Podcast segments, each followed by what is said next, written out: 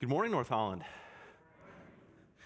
So, I got a little bit afraid about five minutes ago that maybe someone was going to pull a prank on me and take my script away from up here. So, I got a little afraid. Um, luckily, it's still here. So, feeling good about that as we start.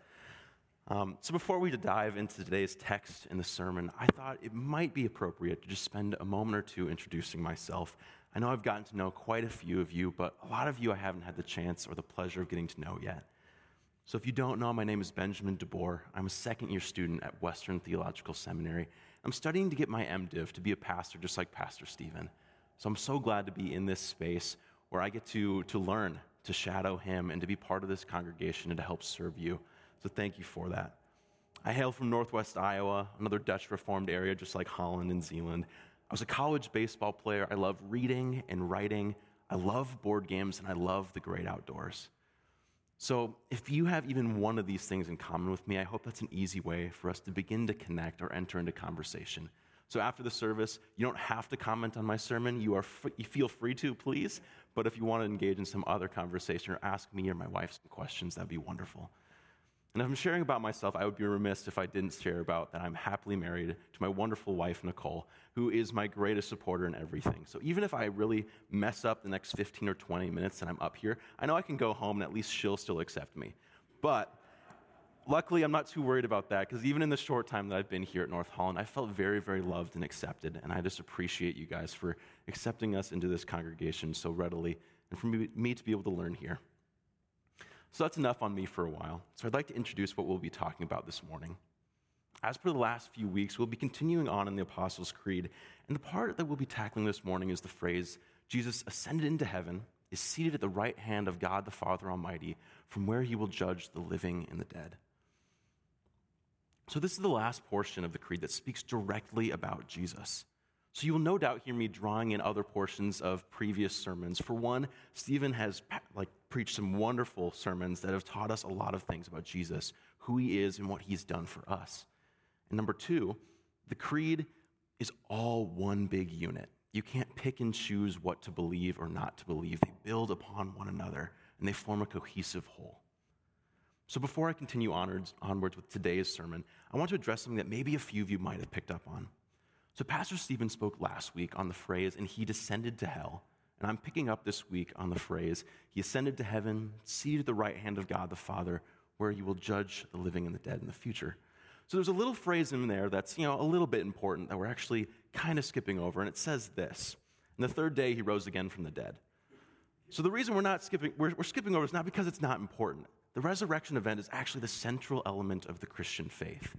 Easter sermons are perhaps the most joyous occasion of the entire church year, where it's declared that Christ is risen and that he is risen indeed. It's perhaps for this reason that I'm preaching on what I am today. Christ is risen, this phrase, yes, it speaks to the resurrection event, but it also speaks to the work that Jesus is doing right now. He reigns in heaven and continues to be our Savior, and sometimes we forget this idea. We see Jesus' work as something that was accomplished in the past, or the resurrection as an event that once it's over, we close the rest of the book. And that's not the case. We've failed to ponder the question, now what? And that's what I hope to speak into this morning. But as we go forward, I promise you that the resurrection event itself is integral to all the things I'm talking about today. So, lastly, there's a lot to discuss, even within this single phrase of the creed. So, I won't be able to go too in depth into each of them today, but we, I promise that we will go through each of them. And I hope it provides us a good picture of what is in this section of the creed and why it's so important to us as believers. So let's open with a word of prayer. Oh, Lord God, we thank you for this morning.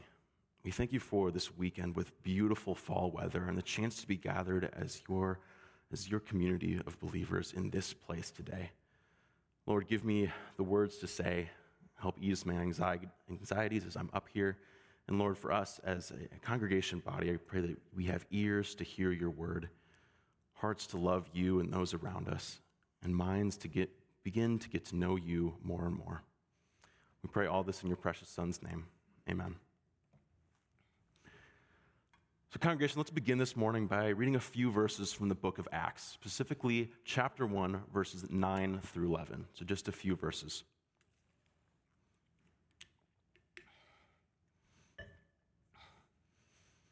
So it says this After Jesus said this, he was taken up before their very eyes, and a cloud hid him from their sight.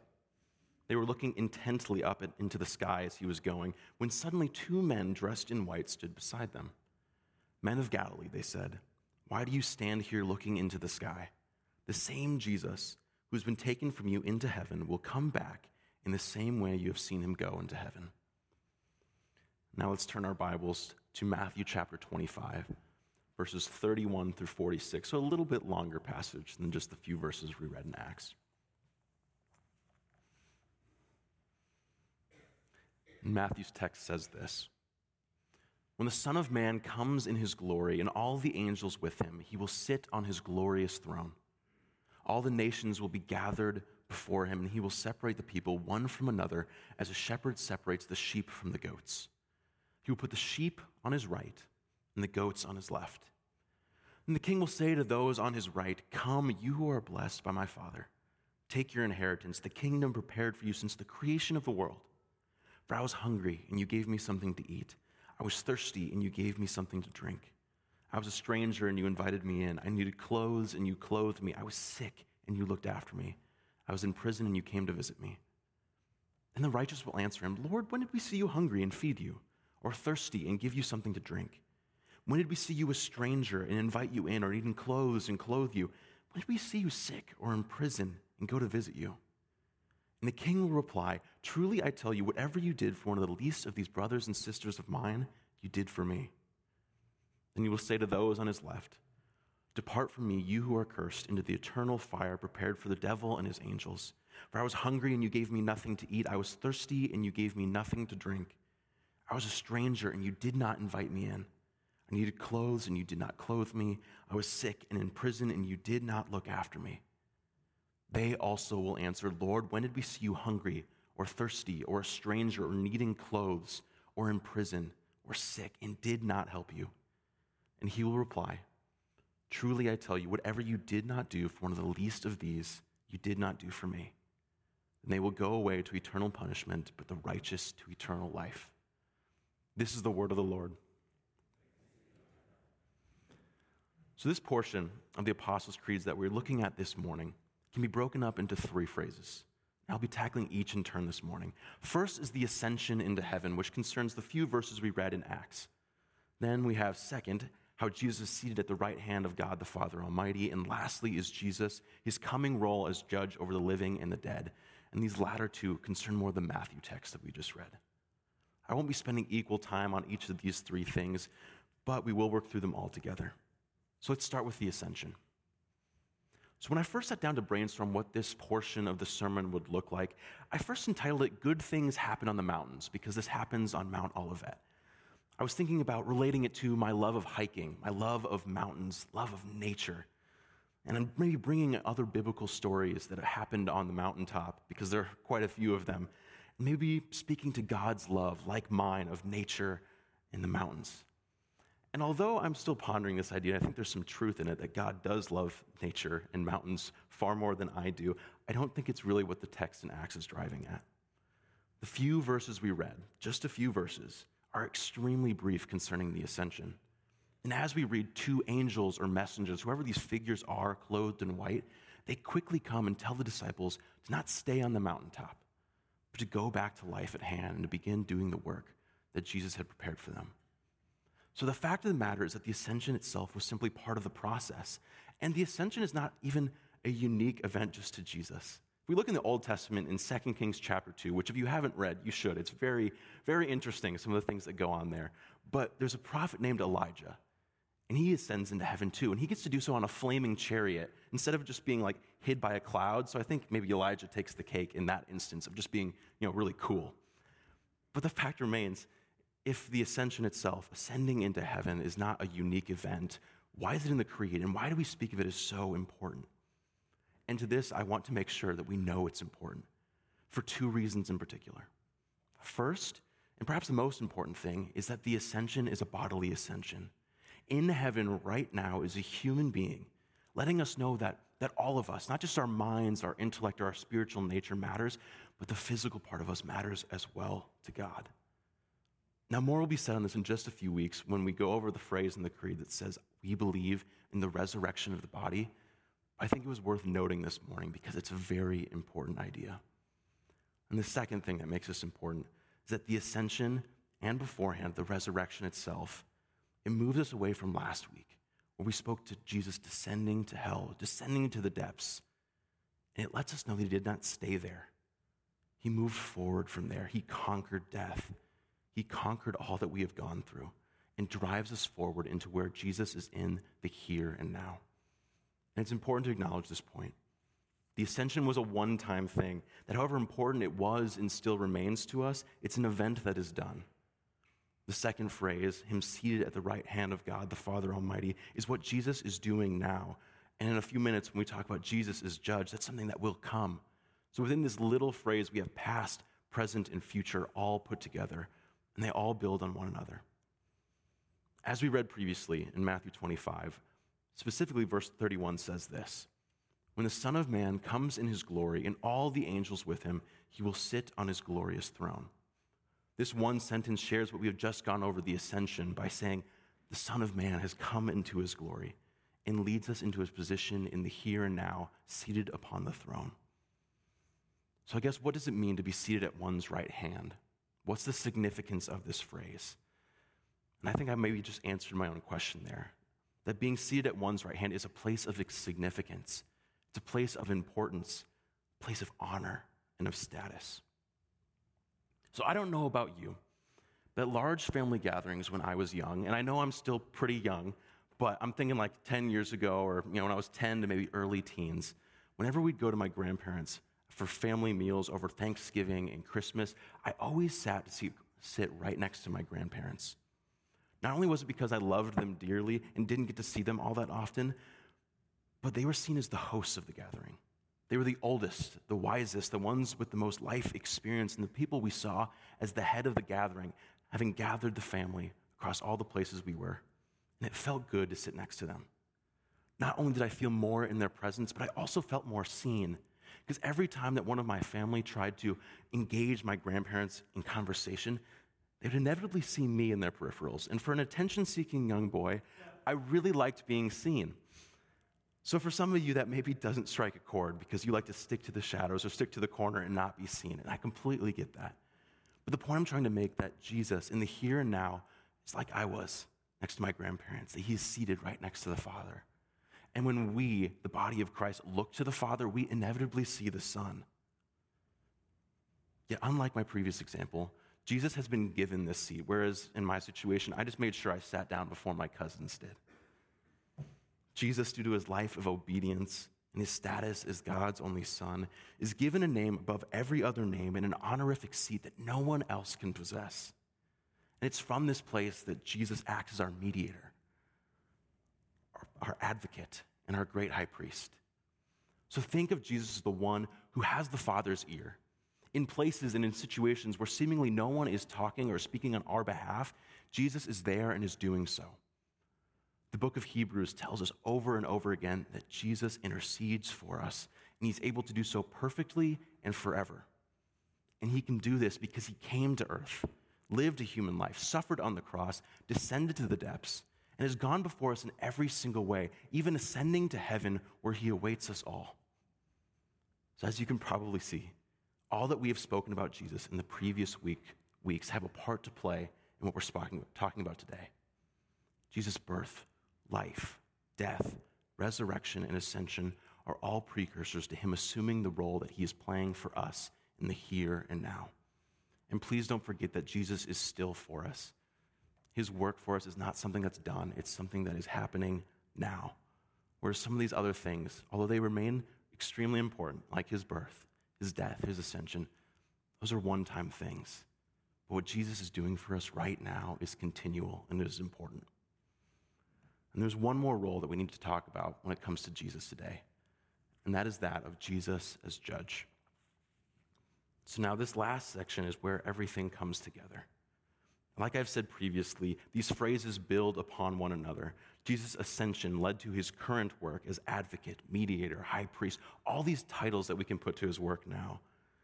And what to come, Jesus as judge over the living and the dead, is important. This portion of the creed is what the passage we read in Matthew is really all about. I will be the first to admit that such a passage can be rather daunting or frightening or cause me to sometimes go into a deep spiral of reflection at some times. And there are a few reasons for this and why I initially find it hard to wrestle with this text. For one, I oftentimes get the wrong picture of Jesus as judge. I sometimes see Jesus standing behind a podium above the nations that he is judging in a condescending manner. And I know it's not in Scripture, but sometimes I picture Jesus as this judge who arbitrarily chooses who's going to be on his right and who's going to be on his left. And that's hard. Additionally, Matthew's text speaks at length to sins of omission, things we fail to do or take part in, which is a hard concept to grasp. That sometimes not doing something or failing to participate in something before us can be just as much against God's will as us intentionally doing something that is sinful. And when I consider this, my anxious mind starts to spiral, thinking of all the moments that maybe I didn't respond to a situation or I didn't act in a situation that I was supposed to.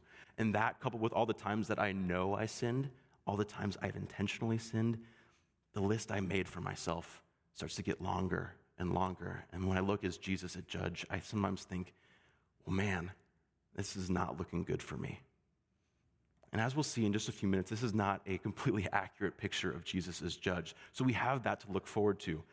But I think that right now, this idea of Jesus as this judge who's sometimes looking down at us condescendingly, who is taking list of everything that we have done, I'm sure I'm not the person, the only person in this room who has thought of Jesus in that way. So I thought, rather maybe a little bit humorously, that right now is maybe a time for a little bit of an illustration about what we sometimes picture Jesus as judge to look like. So, what's going to happen here um, is one, I'm not going to call on any of you in this illustration because I feel like a lot of you have probably been called on by Pastor Stephen um, during a lot of illustrations. So, I thought that since it's my chance to be up here, I'm going to use Pastor Stephen in, his, in this illustration so that you guys can uh, laugh at him a little bit or laugh at me or whatever this looks like. But what's going to happen is I'm going to be portraying the role of Jesus as judge, but I promise I'm not going to be playing it very well. We'll be playing it as a caricature of sometimes the way we read this. But what's going to happen is, uh, let, us begin at this point. Stephen, would you please stand up um, at this point in time? So, thank you so much, Stephen, for, for joining us this morning. Um, this is your, your, your judgment trial. Um, we're going to see how this goes. Um, it says here that uh, we're charging you with being a sinful man. Do you, do you plead guilty or innocent to this idea? Guilty. Guilty. Well, I'm, I'm very glad. I'm really glad that I'm wearing a microphone. For this. yeah, thank too. you. Thank you for turning the mic on. I wasn't expecting that. But guilty. thank you. I appreciate you saying guilty. That would have been really embarrassing if you would have said innocent, because you know I, I do see everything that happens. But should I get on my knees? Um, that's up to you. If you feel like that's more appropriate, you definitely can. I'm feeling it. I'm feeling yeah. it. So even though we we do know that you're guilty, and I appreciate that, um, we're just going to make sure we look over a few um, specific instances to make sure that you're sinful. So my messenger boy, Jake, would you be able to bring bring the scroll? Can you show that to everyone? w- will you say what that says to everyone? Uh, it says Stephen sins. Okay. okay. Thank you so much. That's not funny. Thank you so much. I did first. So Stephen sins here. Um, we're going to take a look. Let's make sure I open this the right way. All right, Stephen, you ready for this? Yeah. Quite the list we have here, Stephen. Yeah. I mean, I've seen longer, but I've also seen shorter. So, I mean, you know, okay. Oh, man. So, I'm seeing a lot of instances of lying on here. Yeah, I, I caught those. Ooh, this one's a fun one that we can look at. So, it says at one point that you told your children that there were no more cookies left. And there were clearly like six of them left. And it says right after this that once you put them to bed, you ate all six of them. So not only is there lying and deceit here, but also gluttony. So that's like a, th- it's like a three for one right there. Ooh, a little bit rough there. Caleb is gone, and it was a hard week. okay, okay. Excuses, excuses. Um, there. I'm also seeing right here, uh, sees, there's many instances of you speeding, like going 55 and a 40. I know there wasn't a cop there, but I totally saw it. Like I was watching all those rolled through stop signs as well. Yeah, it says stop for a reason. Come on, Stephen. Come on. Well, I'm looking at this list, and there's a lot of ones that we probably don't want to bring up this morning, especially with an audience. So we're gonna, we're maybe gonna leave it at that. But uh, clearly, clearly, you are a sinful person. That's that's okay. You know, most people are. Um, but we're just gonna move on to the sentencing part. Um, Uh, there's one of my favorite like disciples and followers. His name's Paul. Have you ever heard of him? Uh, yeah, I have. You have heard of Paul. Well, that's good. You being a pastor, I'm glad you've heard of Paul. Um, but it says in one of his letters, specifically the letter to the Romans, that the wages of sin is death. So what we figured out is you are a sinner and you pleaded guilty. We've looked at a few of your sins. So I think it's a pretty open and shut case. Um, yeah, I'm going to sentence you to death, Pastor Stephen. Uh, we'll figure out the, actually how it's going to be carried out later, but we got lot, enough other people coming in today to face judgment as well. But we'll leave it, we'll leave it at that. So, uh, Jake, would you be willing to take the scroll of sins back to the library of sins? And we'll go from there. So, thank you. Thank you, Pastor Stephen. Thank you so much. You can return to your seat. So, thank you for uh, being willing to join in that illustration, and hopefully, I am still the intern here next week, which we will see. So, the fact of the matter is, this illustration was meant to be humorous and a little sarcastic. But also, as I was writing this, I made sure that within it is actually a lot of truth. Jesus is the judge who judges us. He does know all the things that we have done or haven't done that are against his will, even more so than we know them. It's also true that Pastor Stephen is a, sin, a, a sinful man, just like everyone else in this room. I, I, can't even imagine how long our scrolls would be if God actually had a scroll for each of us that we had to read. And it's also true that in Romans it does say that the wages of sin is death. So all this is true, even though I played it out in a little bit more of a humorous manner.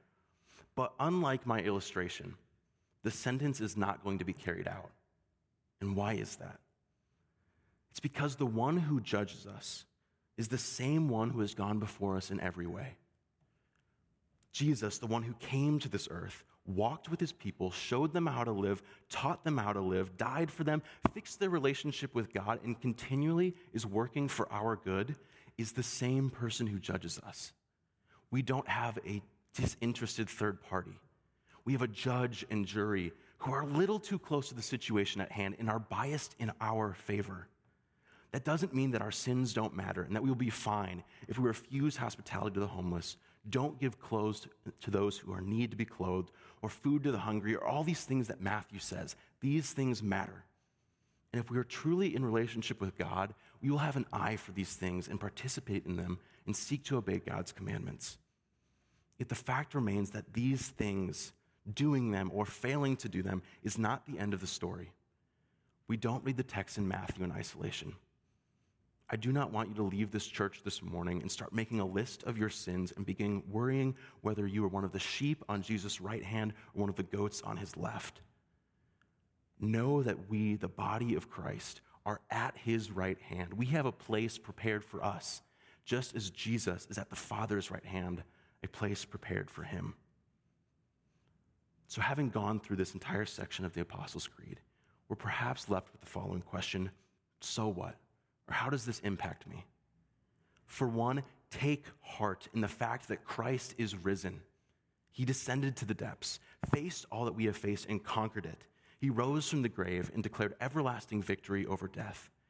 He then ascended into heaven, from where he works on our behalf till the end of days, which at that time he will be a very biased judge, as he cares, loves, and takes care of his flock. We have no need to fear. We are at his right hand, the sheep of his flock.